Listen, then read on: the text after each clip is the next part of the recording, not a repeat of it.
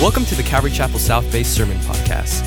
We are a large, multi ethnic, multi generational church in Los Angeles, California, and we'd love to have you visit us for a service if you're in the LA area. Visit ccsouthbay.org to learn more about us and to find out service times. If you have any questions, shoot us an email at hello at ccsouthbay.org. Enjoy today's sermon, and we hope to see you at church soon.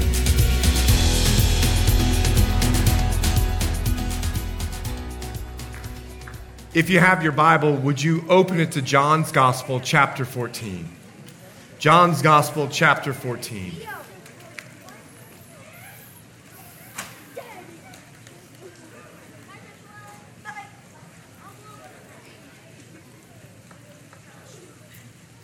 Receiving the Word of God, we should receive it as a child. In John's Gospel, chapter 14, would you take a look at verse 1? Let not your heart be troubled. You believe in God, believe also in me. In my Father's house are many mansions. If it were not so, I would have told you. I go to prepare a place for you. Would you pray with me? Father, we come before you in Jesus' name, so grateful for the work of the ministry and the work and the power of the Word of God. And we ask now that this sermon that you ministered to the disciples would penetrate our hearts. And if we're here for the very first time, listening to the story of the gospel, I pray that the welcome that they felt in walking in these doors would mimic the welcome of your arms beckoning them to heaven. It's in Jesus' name we pray. Amen. I go to prepare a place for you. This is the sermon that Jesus gave before the resurrection. And it's amazing to me, he spoke with such confidence. I go to prepare a place for you. He spoke with such boldness.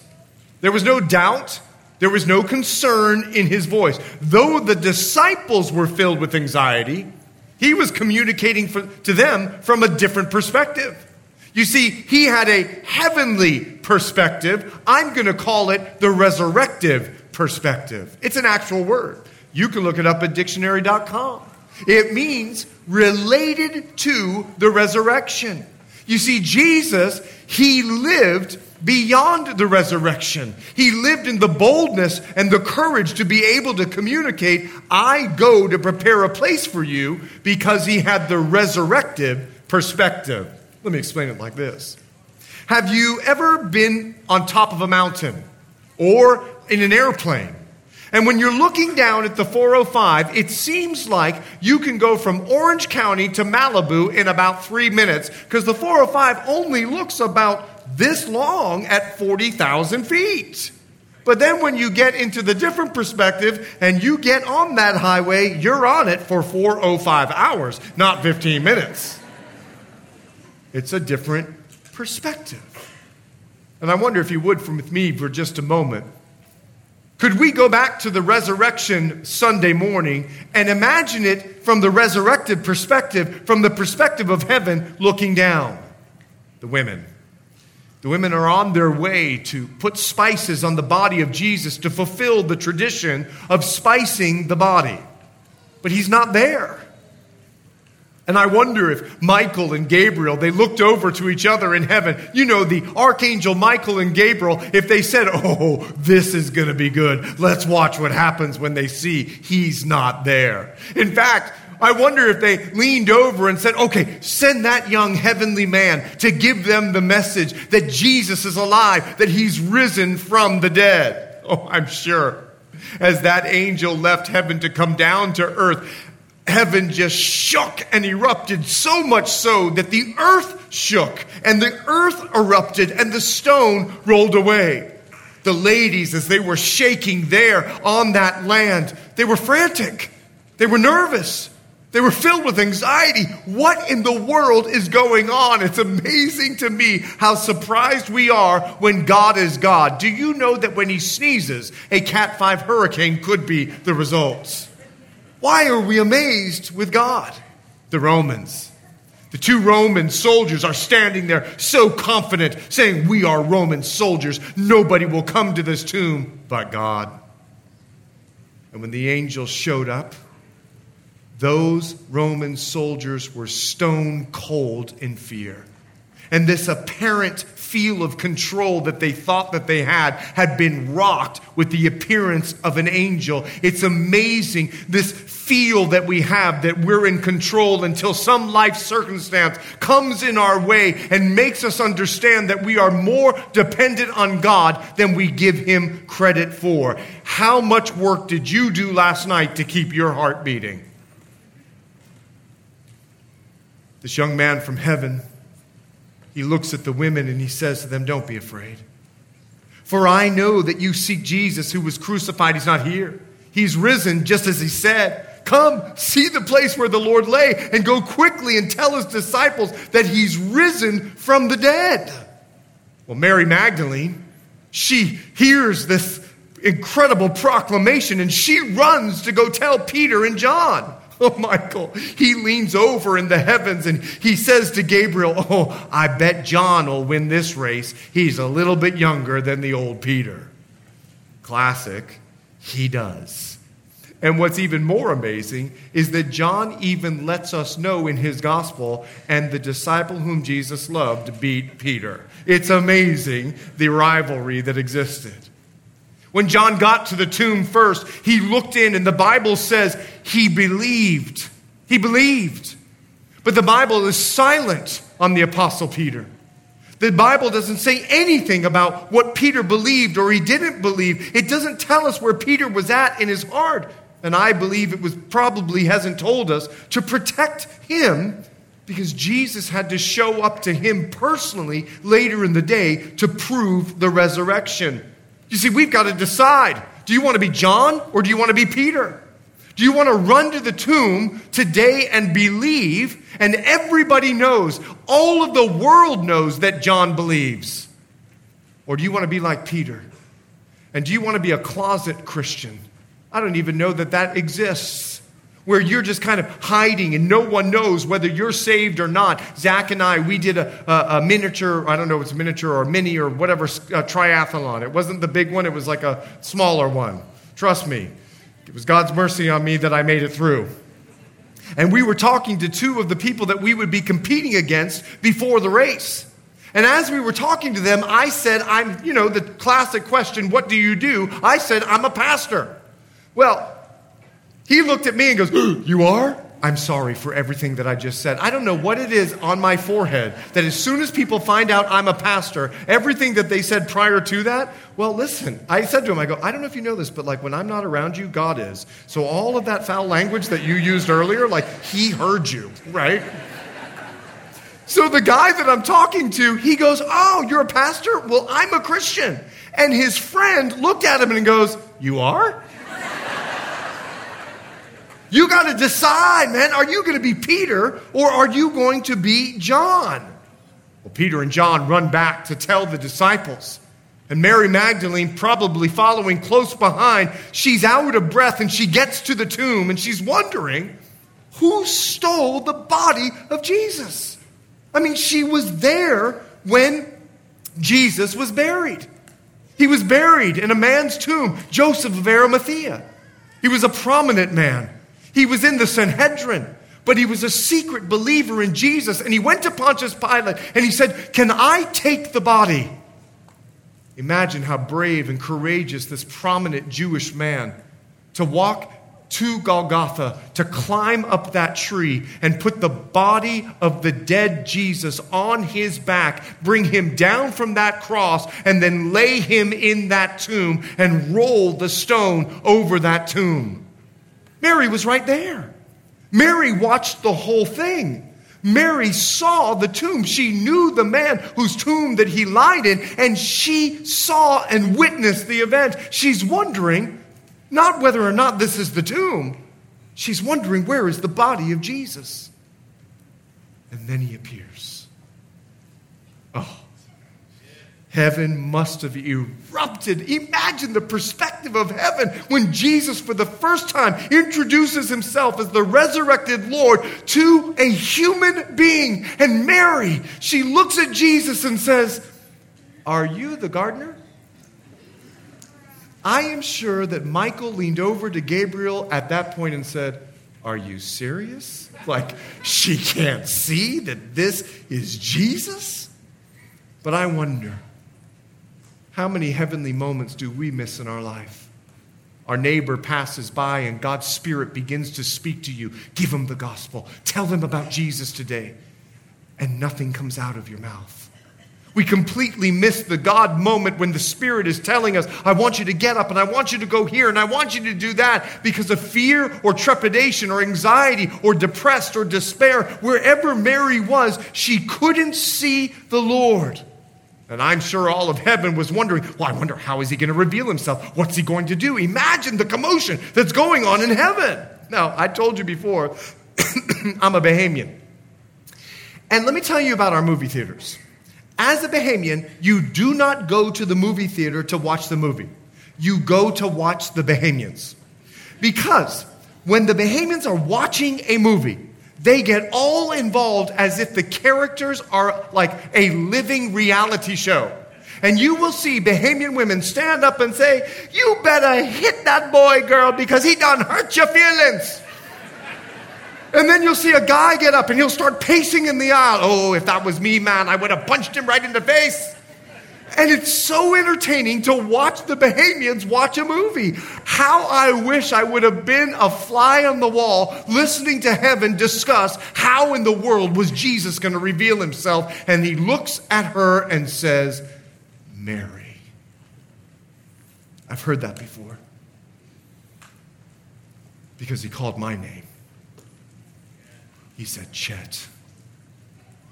And I don't know what your name is today, but if you've accepted Jesus Christ as your personal Savior and Lord, you've heard that voice call your name. You've heard him say, Chet, or Sally, or John, or Susie, or Peter. You've heard him call your name. Oh, when Mary sees Jesus, she holds on to him. She goes, I let you go one time, but I'm not letting you go now. But Jesus knows that he's going to ascend to the Father, knows that she's going to have to live by faith. He says to her, Don't cling to me. Mary, so excited, she runs to the disciples to tell them, and at the same time, the two disciples that had walked on the road to Emmaus, they come into the room and then they tell them, Jesus is alive. The disciples, they don't believe. Three eyewitnesses have seen Jesus and they choose not to believe. In Mark chapter 16, verse 13, the Bible says they did not believe them either. And at that moment, Jesus comes into the room and says one word that every single one of us need to hear peace. Peace. Let me tell you why that word is so important because today you can have peace with God. You see, the disciples, they're filled with anxiety. The disciples are, are filled with fear. They're discouraged. They're depressed. They're in despair. I would even say they're despondent. The Bible says that when they saw Jesus, the living Jesus in Luke chapter 24, they actually thought he was a ghost. Now, if I was Jesus, I would have said to him, Are you kidding me? Do you have any idea how hard it is to walk through a wall? Like, do you know what I did to get to this point? and you, you're looking at me and you still don't believe me? I would have left them there and said, You're on your own.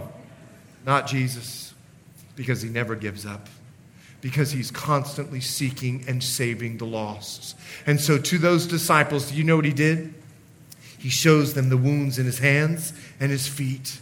He tells them to touch him, and they touch the scars in his hands that were now healed in his resurrected body. He even ate fish and honeycomb to prove that he had flesh and bones and that he wasn't a ghost. Finally, after he eats, the disciples realize it's the Lord. And the Bible says in John 20, verse 20, they believed when they saw and they were glad. Man, it took them a long time to get there. But don't be hard on our disciples. How long did it take for you to get saved? How hard headed were you as Jesus kept calling your name? As a neighbor passed by and had a smile on their face that was only from Jesus? As someone at work told you about Jesus and you kept pushing him off and not believing. He was showing you his hands, he was showing you his feet, he was purposing to show I'm not a ghost, I'm the resurrected Lord. How long did it take for you to believe? But I wonder. I wonder if the disciples would have stopped for a moment and just believed when he said, Let not your heart be troubled. You believe in God, believe also in me. Three times he told them that he would die. Three times he told them that he would rise from the dead. And he did exactly what he said he would do. And when he spoke to them those three times, he spoke to them with a resurrective perspective. And I wonder if we'll hear this sermon once again with that perspective in mind. Listen carefully. Let not your heart be troubled. You believe in God, believe also in me. Could we just for a moment look at this the way that Jesus looked at it? Could we look at let your heart be troubled from the resurrective perspective? Because now that you know that Jesus Christ has risen from the dead, I've got a question for you.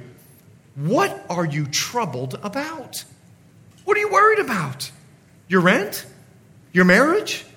Your kids? When Jesus says, don't worry about tomorrow, for tomorrow will worry about its own things, he's giving an instruction to give us life. Let me tell you about my God. My son, who stood here and prayed over Calvary Chapel South Bay, I sat over here as me and my wife were in tears looking at each other because we know where he comes from. You see, I believe in the resurrection because my son prayed over Calvary Chapel South Bay. Do you know who he was before? He didn't follow God. We adopted him as a child soldier. He had done things in Africa that, well, let me tell you something. I can't even explain it to you because there's kids in the room. And for him to stand here and say that Jesus Christ is his Lord, let me tell you something. I ain't going to worry about anything. I believe in the resurrected Jesus, and he wants redemption for all people. All people.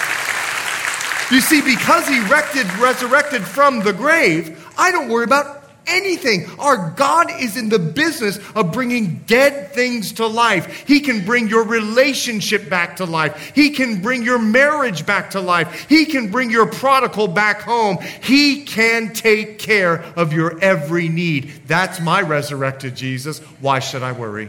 Let not your heart be troubled. Jesus said this, listen to it once again from a post resurrection heartbeat. In my fa- you believe in God, believe also in me. You see, now that we know that Jesus Christ is resurrected from the dead, is believing his promises so difficult? It always surprises me when people start telling me about how God has answered their prayer and they say this, you'll never believe this. So you pray to the resurrected God, and you're starting your story with, You'll never believe this. Of course, I believe this. You pray to the God who conquered death. And I wonder if, like Thomas, because of our lack of faith, we delay for a week, like Thomas, the opportunity to realize the resurrection that God has for you. Thomas waited a week. It was seven days later until Thomas was able to see the resurrected Lord. And he said, Until I see it, I won't believe it. But Jesus didn't let Thomas stay in that place. He showed up and he revealed himself to Thomas, even doubting Thomas.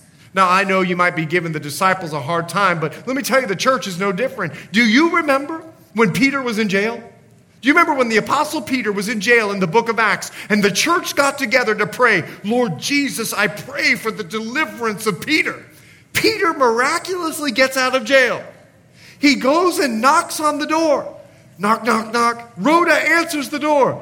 Ah! Slams the door, runs back to the prayer meeting, and says, I think Peter's at the door. You know what the church does? Lord, I pray for the deliverance of Rhoda. I pray for the deliverance of Peter. I pray that you'd get him. Rhoda's like, I think he's at the door. We do this all the time. We don't believe the promises of, that God has for us are yes and amen when the Word of God says that every promise that Jesus Christ said is yes and amen. Amen. He says, In my Father's house, verse 2, are many mansions. If it were not so, I wouldn't have told you.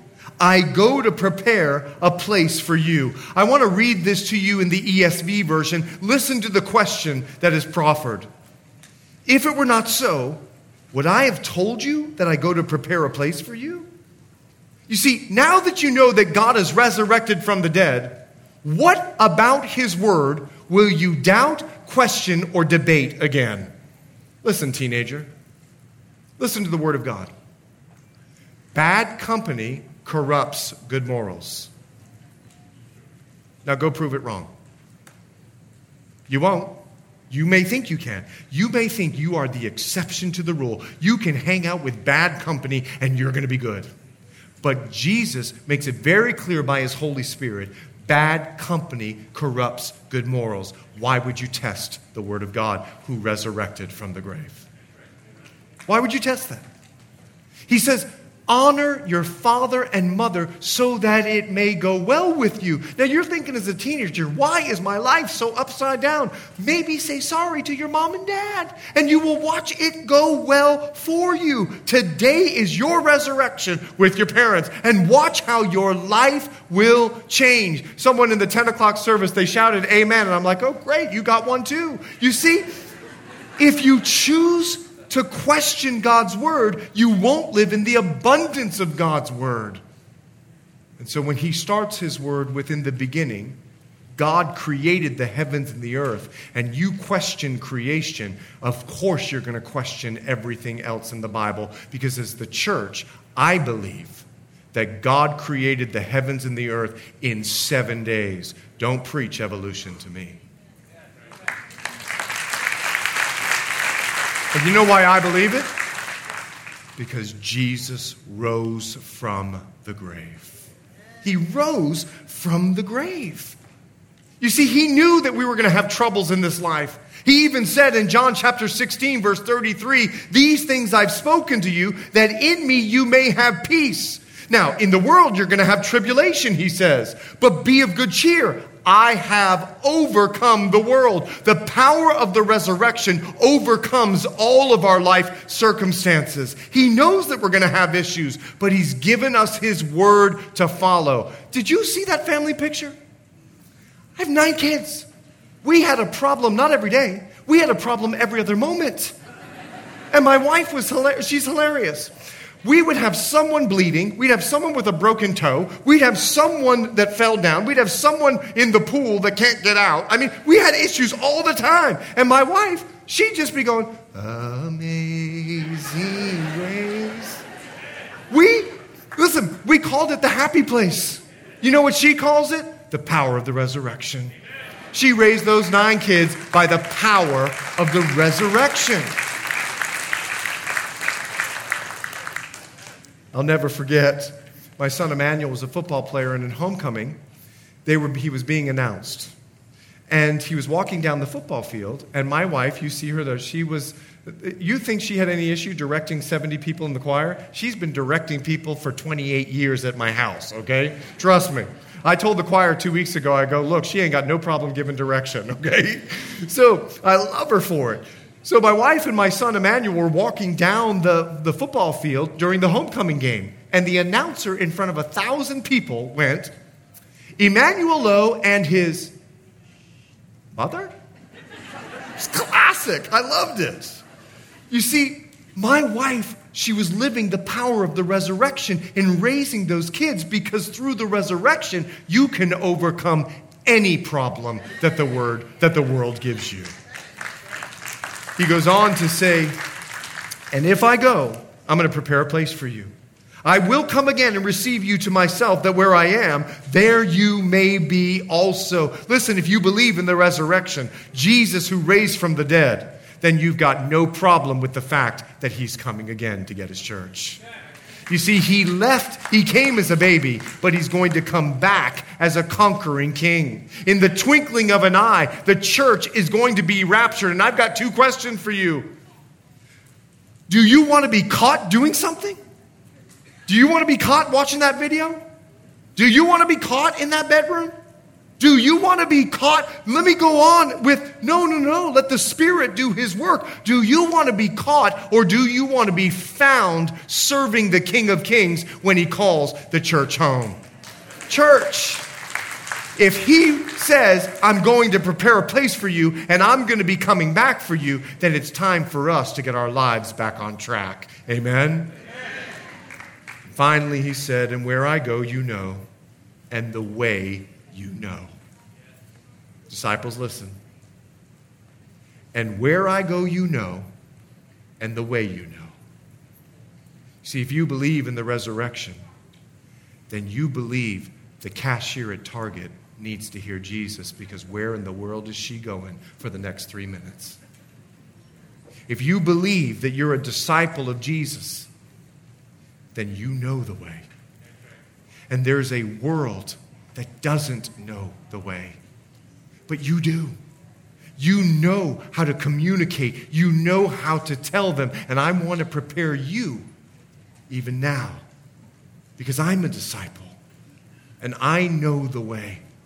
And because of the resurrection, I am more confident of this way than anything else in my life. Would you pray with me? Father, we come before you in Jesus' name. And we are so thankful for the cross because of the resurrection. And as we, as believers, would start living the resurrected life, I pray that we would begin to communicate the way that we know, the way to heaven. Now, what I would like for Christians to do is to be in prayer right now. You see, I do know the way. And I say it very confidently, not proudly. I say it very courageously and very unashamedly. And if you were bought, brought by a friend, let me tell you something. They brought you to listen to this. So, what I want you to do right now, if you brought a friend, I want you to put your hand on them and say, This is why I brought you. This is why I brought you. Because there's a story that I want to tell you on this Easter. And I need to let you know at the nine o'clock service, there was a 12 year old girl that came forward and received the Lord Jesus as her Savior and Lord. She looked at me and she goes, Wait, I got to go get my mom. She ran to the back of the church, grabbed her mother, and brought her all the way forward in tears, and both of them gave their life to Jesus Christ. So if a 12 year old girl can be brave enough to put her hand, her hand on her mother and say, Come down, we need Jesus, then you be a friend right now to the person that you brought and say, This is why I brought you. And let me tell you the way that I know. You see, in order for any of you to get to heaven, including myself, we had to be perfect. And I don't know if you know this. None of you are. Just ask your family if you think you are. And if you think you are, that's a sin in and of itself. And I got to tell you something. One of the reasons that I believe in Jesus Christ is that his brother James, his brother who he grew up with, came to believe that Jesus was his Savior and Lord. His mother believed that he was Savior and Lord. If I announced today that I was the Messiah, my sister would go on Instagram and communicate how many times I pulled her hair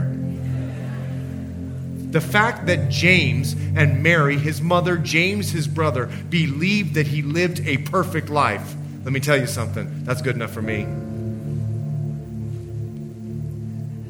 And in order to get to heaven, you have to live a perfect life.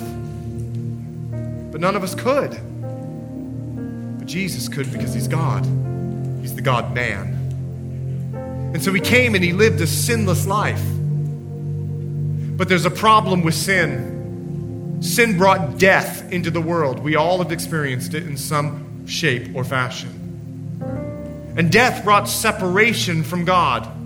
But God's heart was not that we would be separated. No, God so loved the world that he gave his only son that whoever would believe in him would not perish but have everlasting life. And so, what Jesus did was, he paid the price of sin. He died on a cross. Beauty of being God, he didn't stay dead. Three days later, he rose from the grave. And let me explain what that means. He conquered death. He's the only one ever that has conquered death. So many charlatans have come and said they know the way, but none of them have ever risen from the dead. But Jesus did.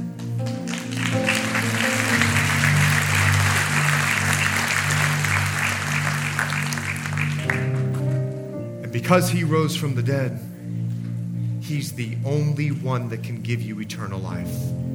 So now you've got to ask yourself a question Do you want to gamble eternity? So many people have said, Well, there is no eternity. Tell me how they know. And we believe them. When the God of the universe left heaven, came to earth, and he says, I